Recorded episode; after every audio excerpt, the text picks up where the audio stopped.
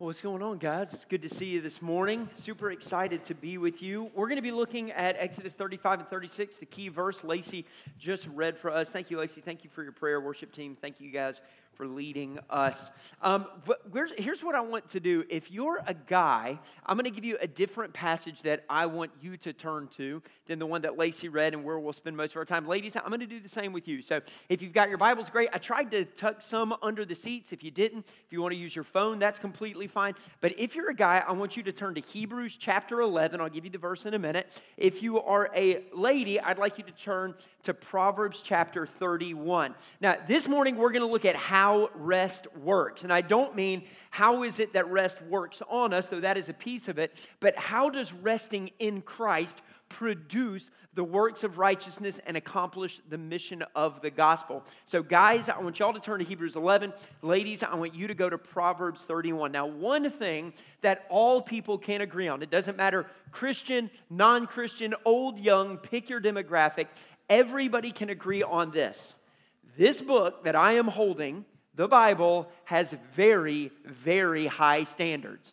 Now, we can read it in Exodus and we can read, Thou shalt not murder, and all of his head nod, and we're like, That is a very good standard. But then as we work down through God's word, even just in the Ten Commandments, and we hit, Thou shalt not covet, the Bible goes from saying, Don't commit murder to don't, don't desire things that are not yours. The, the Bible moves from our hands directly to our heart when Jesus says, If you have committed lust, you've committed adultery. The Bible's expectations are exceedingly high. And everybody would agree, anybody who reads the book would agree with that. Now, here's the reason why are the expectations of the Bible crazy high? Because the Bible wants you to realize you can't do them. I think that's what most people don't understand about the Bible. The Bible has incredibly high expectations to put on display that we can't do it, that our hearts are not able to, and that's where Jesus comes into the picture. So now I'm going to reread that verse that Lacey just read, and I want you to watch for the hearts of the people, all right?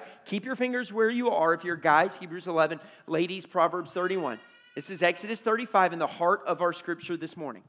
And they came, everyone whose heart stirred him, and everyone whose spirit moved him. And they brought the Lord's contribution to be used for the tent of meeting and all its service and for the holy garments. So they came, both men and women, all who were of a willing heart. I think that every one of us, uh, I think that most of us in this room are Christians. I hope that most of us that are tuning in are Christians, but I also hope that not everyone is. I, I, hope that there are people who today have come and they realize this has crazy high standards. I'm not able to do them. Is there something that God can do for me through Christ for this thing that I can't do that seems incredibly impossible? So here is our one goal this morning. When you walk out that door, or you walk out that door, or you tune out, whatever it is, here is my heart for you this morning how can you have a willing heart that actually accomplishes God's desires? How can you have a willing heart, not a begrudging heart, not a man, this is out of obligation, but this is out of an overpouring? How can you have a willing heart that actually accomplishes God's desires? I think most of us would want that. Is that a fair statement for me to make? Most of us desire that. Yes? Y'all got to give me more than that. Y'all look so sleepy. They, guys, if you're at home, everybody's like, worshiping, hands are up, and there's a prayer banner going in the back. But if you're not, come on, let's wake it up a little bit. Do we not want to be people who are filled with God's Spirit and can do what He calls us to do? Right? Amen. Yeah, there we go. All right, good. Everybody's here now. All right, men, I'm going to save you for last. Ladies, Proverbs 31. Drop all the way down to verse 10. Husbands, you are not allowed to elbow your wives right now. This is the premier verse, ladies, of what the godly woman looks like in Proverbs 31, verse 10. This is what we read An excellent wife, who can find? She's far more precious than jewels. The heart of her husband trusts her, and he will have no lack of gain. She does him good, not harm. She seeks wool and flax. I'm jumping a little bit, just stick with me a little bit. Verse 14, uh, excuse me, verse 15. She rises while it is yet night, provides food for her household. Um, verse 17, she dresses herself with strength and makes her arms strong. She does all of these things. Her children rise and call her blessed in verse 28.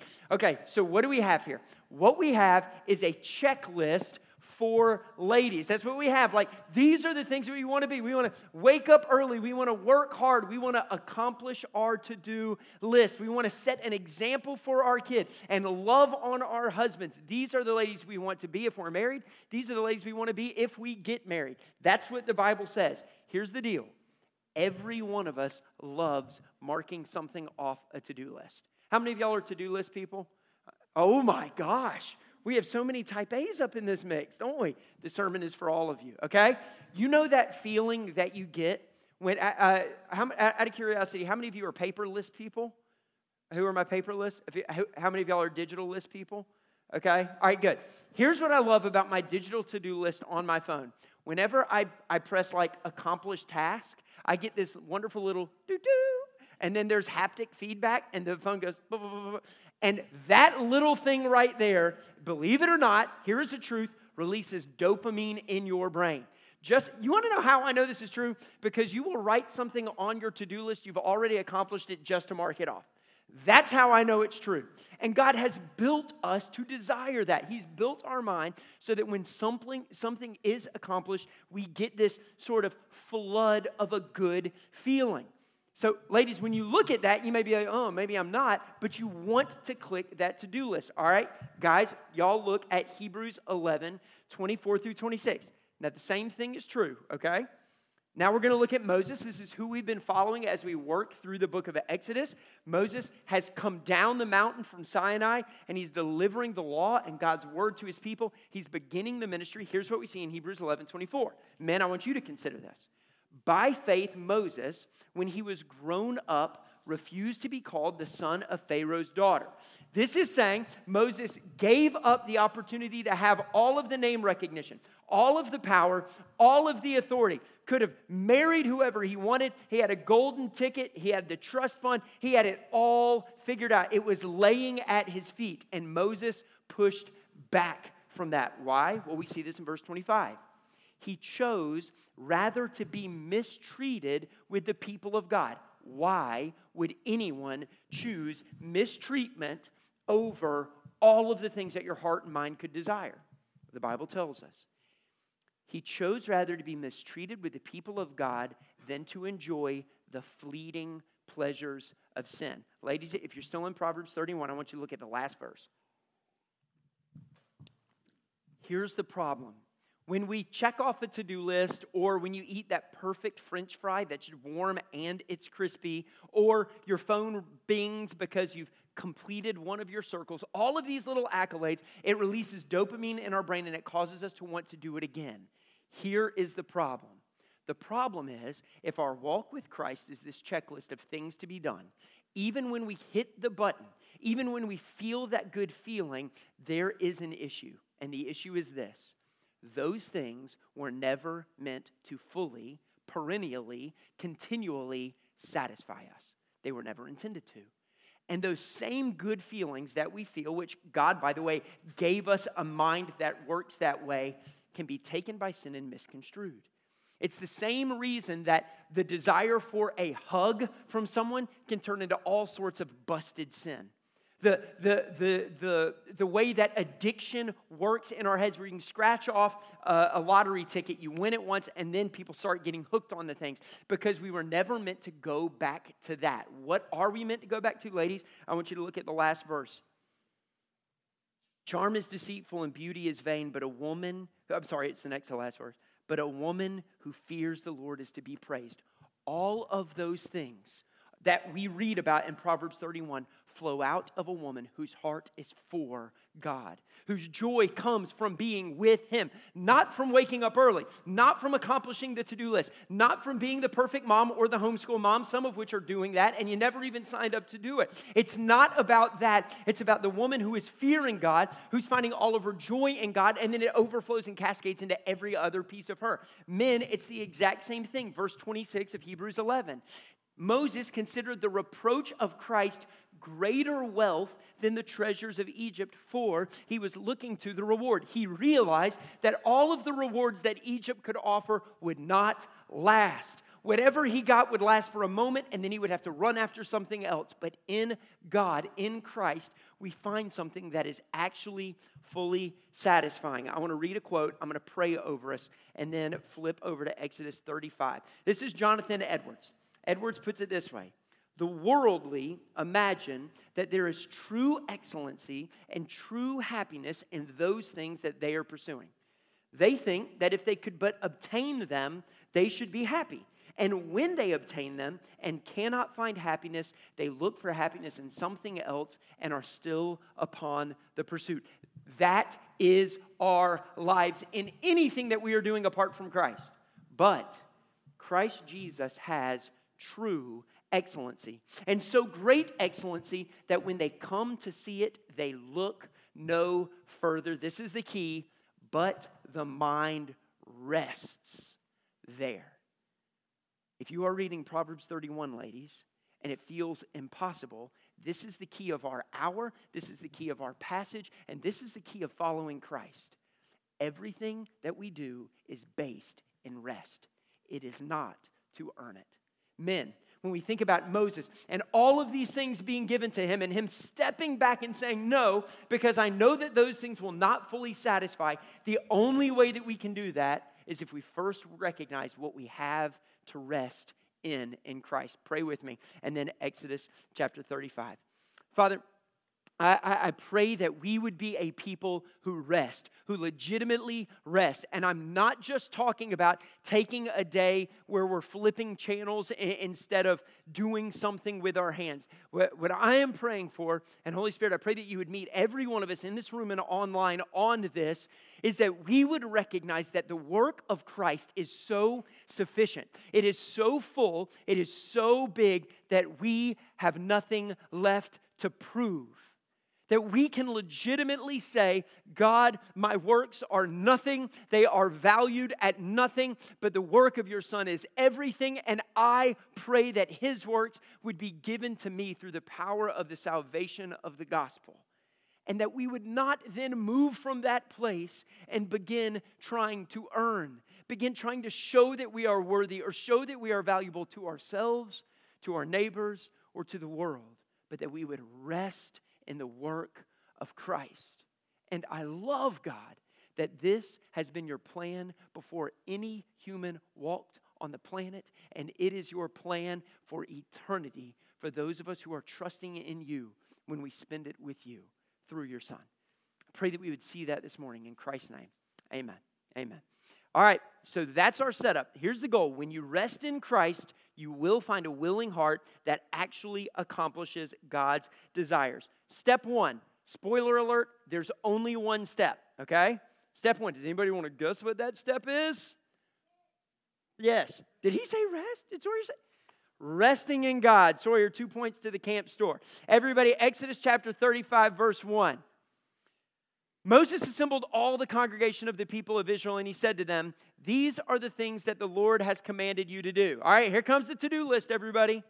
Six days work shall be done, but on the seventh day you shall have a Sabbath, you shall have a break, you shall have a rest of solemn rest, holy to the Lord. Who is this a big deal to God? Whoever does any work on it shall be put to death. You shall kindle no fire in all your dwelling places on the Sabbath day. So, a couple of things that we need to note. This is our kickoff verse, and it will cascade into everything else. One, it was very important to God that his people understood rest and what he meant by rest. We're going to see that in just a second.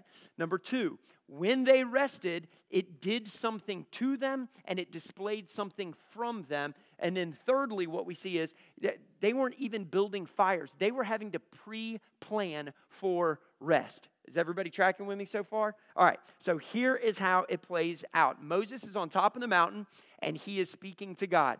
This is him in Exodus 35 telling the people what God said to him. But I want you to see the exact words that God spoke to Moses. We skipped over this a number of weeks ago, knowing that we would come back to it. God is going to give Moses the last words on the mountain. What are the last words that Jesus gave to us? Does anybody remember?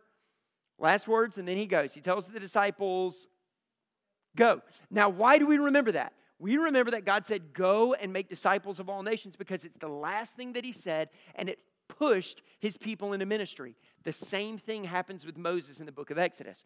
God gives him his final words and it pushes him into ministry. Check this out. It's Exodus 31, verse 12. These are God's last words before Moses walks down the mountain. And the Lord said to Moses, You are to speak to the people of Israel and say, Above all, God has given them so many commands, chapters and chapters of commands. And he ends it by saying this Above all, you shall keep my Sabbaths. For this is a sign between me and you throughout your generations, so that you may know that I, the Lord, sanctify you. Moses, last thing that I'm going to say. You can't miss this. In fact, I'm going to tell you it's the most important thing above all. We've talked about priests and garments and tabernacles and all of these things and laws. The most important thing, Moses, don't miss this. Your people have to Sabbath, they have to rest. And this rest is grounded not in the people and not in Moses. It's grounded in God's desire for you as a human since humans were created and before. This is what we read in Genesis 2 1. Thus the heavens and the earth were finished, and all the host of them. And on the seventh day, God finished his work eh, that he had done, and he rested on the seventh day from all his work that he had done. So God blessed the seventh day and made it holy. It's the first time anything is referred to as holy in the entire Bible. He makes this day holy because on it God rested from all the work that he had done. So, step one, rest in God. There are no other steps. Spoiler alert, this is it. Step one, rest in God. Our rest in God is grounded in creation. Do you know what that means? It has nothing to do with your circumstance. It doesn't have anything to do with your culture. It doesn't have anything to do with the season that you are in. God knows that we have busy seasons, and He knows that we have not so busy seasons. He knows that there are seasons when you have kids all over you and they just won't leave you alone. But we love you, and y'all are doing such a good job back there. I'm so proud of you. We got a line of boys, and they're like attentively listening. I haven't seen a Bible open. But sometimes it's just, ugh. And God says, I want you to Sabbath. When, when we're retired, God's saying, I want you to Sabbath. This is not a timeline type of a thing. God's command desire is for you to Sabbath. And, and that's why God, I think, did this in Genesis 2. He's saying, I want you to find joy in rest, so let me show you. And God Sabbaths. Secondly, rest was their identification. Rest was not just grounded in creation, it doesn't just supersede us. Rest is our identification. It, it, it said, This is a sign between me and you. This is how people are going to know that you're my people. See, we put stuff on the back of our cars. Do you want to know what would let people know that you really love and serve the Lord?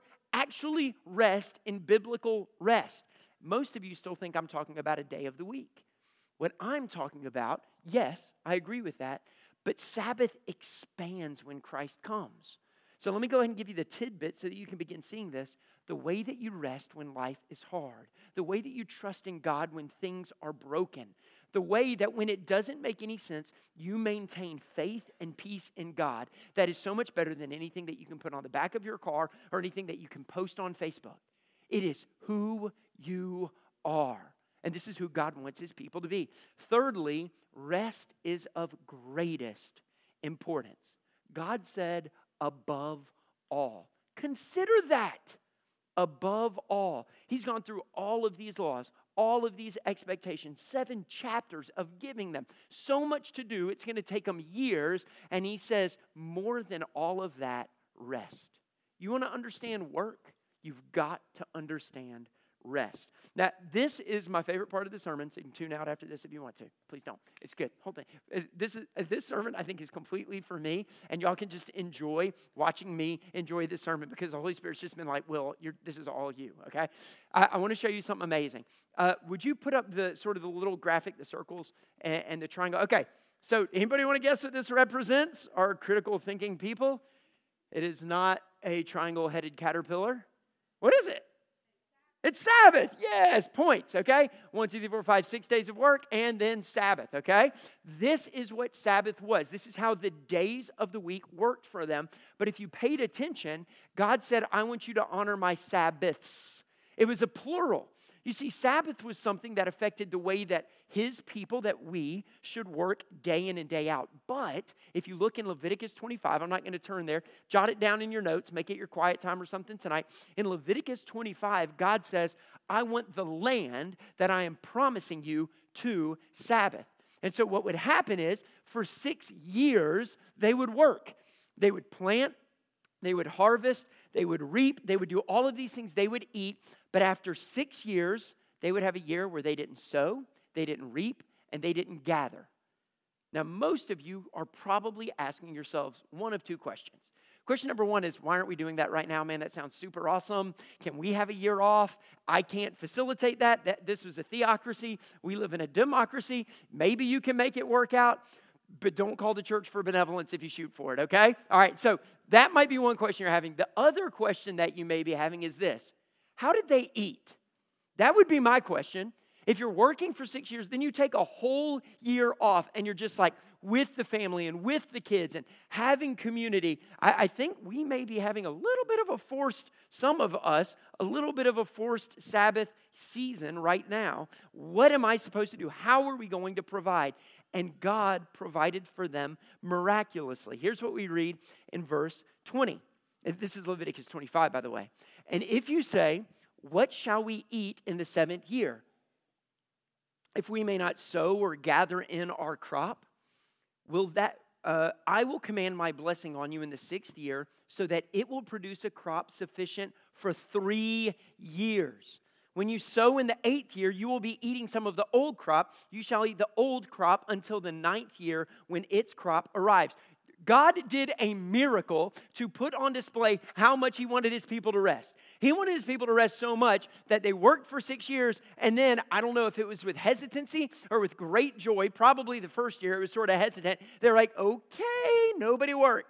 Let's just see how this plays out. But they would have already seen from the year before that every time on that sixth year, three years of abundance appeared.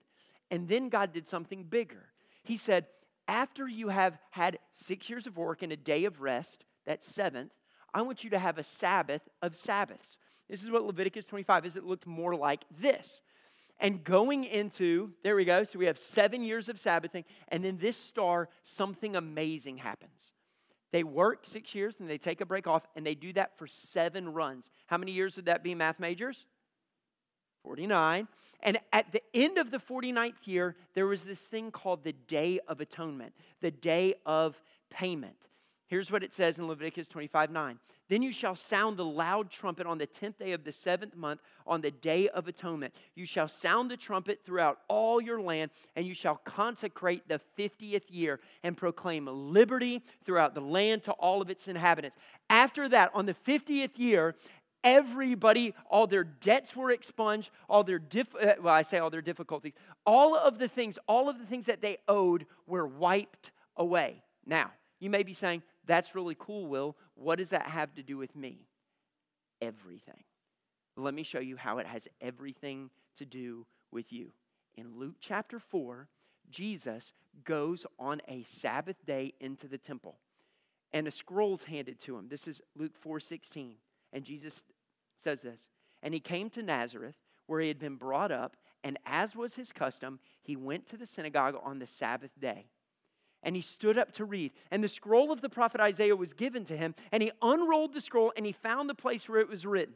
The Spirit of the Lord is upon me because He has anointed me to proclaim good news to the poor. He sent me to proclaim liberty to the captives, recovery of sight to the blind, to set at liberty those who are oppressed, to proclaim the year of the Lord's favor. Jesus, after all of these years, steps into the middle and he says, You remember that 50th year where all of the debts were paid? I'm telling you, it is here and it has come. And it hasn't come in one way, and then you have to wait again. I am here to set you free. Blind, I can fix it. Sick, I can fix it. In debt to your sins, that is exactly why I am here. And he proclaims he is here to set the captive free. This is what the gospel is based out of. And it's why in Luke 6, Jesus says, uh, The Son of Man, I am the Lord of the Sabbath. What is Jesus saying? I am the Lord of rest. That's why Jesus comes. Jesus comes because every one of us would work our fingers to the bone and have nothing to show for it eternally. Jesus comes because all of our best efforts, all of our to do list are valueless. But there are two wonders here that I confess my worth and my unworthiness. We just sang it. My value fixed, my ransom paid. Jesus steps in, he dies on the cross. The sins of any who trust in him are placed on him, and he looks to us from the cross and he says, I have earned your rest. Stop working, stop earning. It has been given. You want to know how to serve the, Lord with your life? You want to know how to minister? You can't st- skip this step. You can't. There is no way to skip this. These people lived in so much of abundance and joy because rest had been given. You see, they knew what real slavery was. They'd been in slavery for year after year after year. And then God steps in in Exodus and he sets them absolutely free. And you know what their hearts do?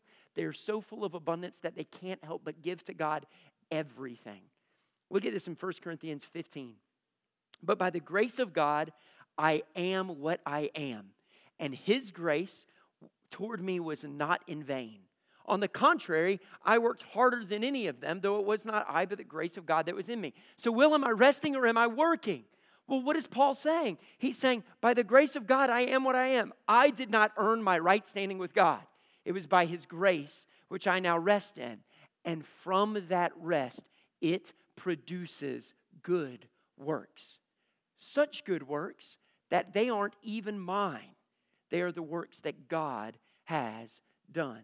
This is why Jesus says, Come to me, all who labor and are heavy laden, and I will give you rest. I am the Lord of it. I have come for it so that you may have it. So, what do we do with this rest? I have two application points that I want you to take home from this. When you rest in Christ, you will find a willing heart that actually accomplishes God's desires what flows from a heart that rests in Christ. Will, are you saying I should rest on Sunday? Yes, but that's the tidbit. The big piece is if Christ has forgiven you of your sins, if you are standing in grace, you can rest in everything. Doesn't just have to be Sunday. You can rest when everything's falling apart, as well as when things are held together. What flows out of rest? A generous heart. Exodus 35. Everybody, if you can, look in Exodus chapter 35. God tells his people to rest, and this is what comes out. In verse 5, we see this Take from among you a contribution to the Lord, whoever is of a generous heart. Verse 21, chapter 35, verse 21. And they came, everyone whose heart stirred him, everyone whose spirit moved him. And they brought all of these things. Exodus 35, 22. So they came, both men and women, all who were of a willing heart. Are you seeing the pattern here? Verse 26. All the women whose hearts stirred them used their skill, and they spun goat hair, which Hey, I don't know how much skill that takes, but hallelujah. In verse 29, all the men and the women, the people of Israel, whose hearts moved them. Chapter 36, verse 2. And Moses called Bezalel and Oholiab and every craftsman in whose mind the Lord had put skill, everyone whose heart stirred him. And finally, we get to chapter 36, and all of the workers whose hearts have stirred them are looking to Moses and they're saying, Tell people to stop bringing stuff. Their hearts were so generous, they had been given so much that they just kept bringing stuff for the temple, for the tabernacle. And finally, the workers over here are like, we can't handle any more wood. And the folks over here are like, please, no more gold. And the folks over here are like, no more precious stones, no more silver, no more furs. We are overflowing with abundance. And that is the point. This is not prosperity gospel. Prosperity gospel tells us, and we can, we can see this all over the place, that if you give to God, then you're going to receive. Do you see how opposite this is? These people were giving to God because they'd already received. They'd already received freedom from Egypt and an abundance of good things. Christian, if you have received the grace of Christ, what do you have to hold back from God? I'm not about to pass a plate, by the way. Seriously, in your time, in your finances. According to the gospel, your value has nothing to do with a bank account. Your value has nothing to do with whether or not you have some level of skill or not. Your value is fixed because Christ valued you enough. That should set us free. That should cause us to be people who hold on to this world with very loose hands. Makes us people who serve. Makes us people who love. It makes us people who give. 2 Corinthians 9 6. It's called the cheerful giver, this little section. The point is this Whoever sows sparingly will also reap sparingly. Whoever sows bountifully will also reap bountifully. Will, you just told me you weren't preaching the prosperity gospel. I'm not. This is a Bible verse. What is God saying? He's saying this, verse 7 each one must give as he has decided in his heart. Don't give to God reluctantly. Don't give your money to him reluctantly. It's not doing what he's desiring, and it's certainly not doing what you're thinking it's doing. Don't give him your ability reluctantly. Don't give him your time reluctantly. No. Each one must give as he has decided in his heart, not reluctantly or under compulsion, for God loves a cheerful giver. But watch how the economy of God's grace works. And God is able to make all grace abound to you. All of the abundance comes from God, and it's based out of his grace, so that having all sufficiency in all things at all times you may abound in every good work. Do you realize how crazy that bible verse is? What is god saying? He's saying at all times in all places in all works you are sufficient. No i'm not god. And he's saying yeah it's based in my grace but god i'm not good enough for this i'm not smart enough for this i'm not able enough for this i can't do this i can't stretch myself this way and god's saying i know but my grace can are you resting in my grace because if you are, you will have a heart that overflows, that is willing. And what does that willing heart want? Application number two. When you rest in Christ, you will find a willing heart. I don't know how to apply that. For some of you, it may be financial. For some of you, it may be time. For some of you, it may be energy. At some point, we're going to have a capital campaign, and I'm just going to be saying, Isn't God good that He's going to give us everything that we need, and we can have cheerful hearts as He builds what He wants to build? I can do that. I'm excited about doing that. But in this moment, what, what are you holding on to so tightly? What, what are you not resting in God's goodness and provision in? You feel like you have to hold it because you don't trust Him if you were to let it go. When you rest in Christ, you will find a willing heart and it actually accomplishes God's desires. Verse 11 of that same chapter says this You will be enriched in every way to be generous in every way. So, what does that look like? Exodus 35. This will be our closing passage. Exodus 35, verse 30. So all these people come and they've been taught to rest, and they rest in the goodness of God. And out of resting in the goodness of God, they see that their hands have been so full that they can joyfully, cheerfully, with a willing heart, give anything that God desires, whether it be resources or work. They will gladly do it. And what flows from that? Exodus 35, verse 30. Then Moses said to the people of Israel, See, the Lord has called by name. God will call you to what He will equip you to what He calls you for. He has called you by name, Bezalel, the son of Uri, son of Hur of the tribe of Judah. And He has filled him with the Spirit of God. First time we see this. With skill, with intelligence, with knowledge, and with all craftsmanship. Why? To devise artistic designs, to work in gold and silver and bronze, in cutting stones for setting. Hey, ladies, you like being artistic and creative? Here it is. Yeah, guys, you like working with what you like doing? Yes, do all of these things for the glory of God. Verse 34. And he's inspired him to teach, both him and Aholiab, the son of Ahisamach of the tribe of Dan. He has filled them with skill to do every sort of work. What happens when we rest in God? We have a generous heart. What happens when we have a generous, willing heart? We're not holding on to the things of this world. We can actually do gospel work. Don't start with that. Don't start by saying, hey man, I'm going to get on the mission field. Hey man, I'm going to change my neighborhood. Hey man, I'm going to do this. I'm going to plant a church. We're going to do this. We're going to do all of these things. Don't start there. You better start by saying, God, I'm resting in you. What do you want? What is the abundance of your grace going to produce in me so that with a willing heart I can give you all of myself and whatever gifts or calling you have placed on me, we can execute for your glory that people would hear the gospel. God says, I want you to find joy in work. Let me show you how through service. Whatever your gifts, skills, and abilities are, they're not for you. They weren't meant to build you or to build your kingdom. Not if you're a Christian. You see, we can rest in our working. Two things. We can rest in our working because we're not earning value. There is nothing that you can do in this world to make you more or less valuable to God. This is something we should be telling our children, parents. There is nothing that you can do that is going to make me love you any more or any less. I love you to the fullest extent that my love is capable to do. And God speaks to his people and he says, You can rest in your working because you're not earning value. It's already been paid for at the cross. Secondly, we can rest in the opportunities that God brings. And let me tell you what I mean by this. Some opportunities that God brings create anxiety. I talked about we love having different people. Lacey, I love that you were doing the prayer. Josh, I love that you were doing the call to worship. We try to spread that out in our church. We try to ask people, oh, hey, Chris, if you're there, does anybody remember the time Chris Edwards did announcements? That was a hot mess. But it was one of the most, I don't remember a single announcement, but do you know what our church remembered? Here was a guy who was willing to serve the Lord in a way that wasn't necessarily comfortable for him. Why can we rest in the opportunities that God brings? Because we're not proving anything. Instead of our anxiety of, am I good enough? We recognize that God gives the ability and he accomplishes his purposes. Some of us can be angry at the opportunities that God has brought. Men, you may hate your job. Ladies, there may be moments where, if you're honest with yourself, you hate the season of life that you're in. But what we find is that the, it's not a question of is the opportunity good enough? It's God has made me capable for this opportunity.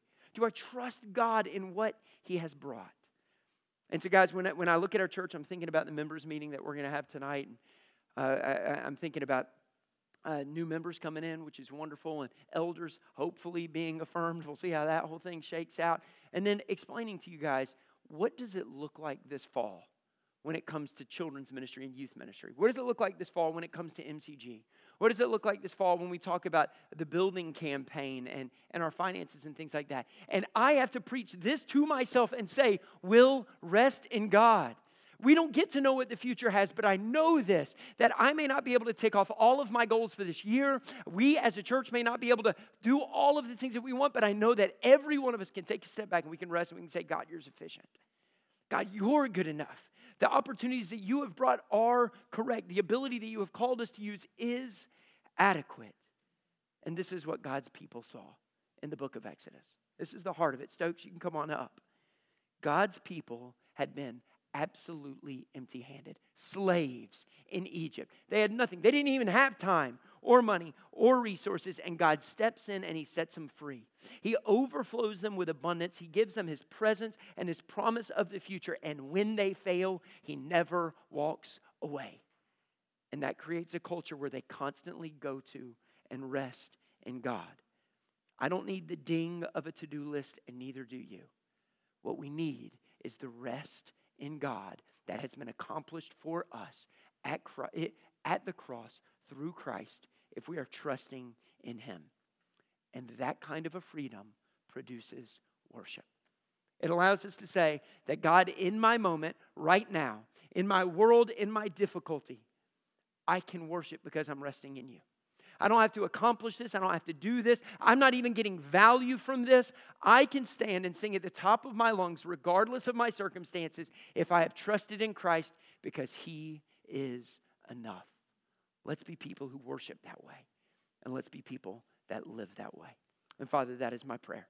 As we lift up our voices now, as we pray to you, make us people who understand your rest in Christ. And may that produce generous hearts that overflow with works that change the world and souls and eternity for your glory. In Christ's name, amen.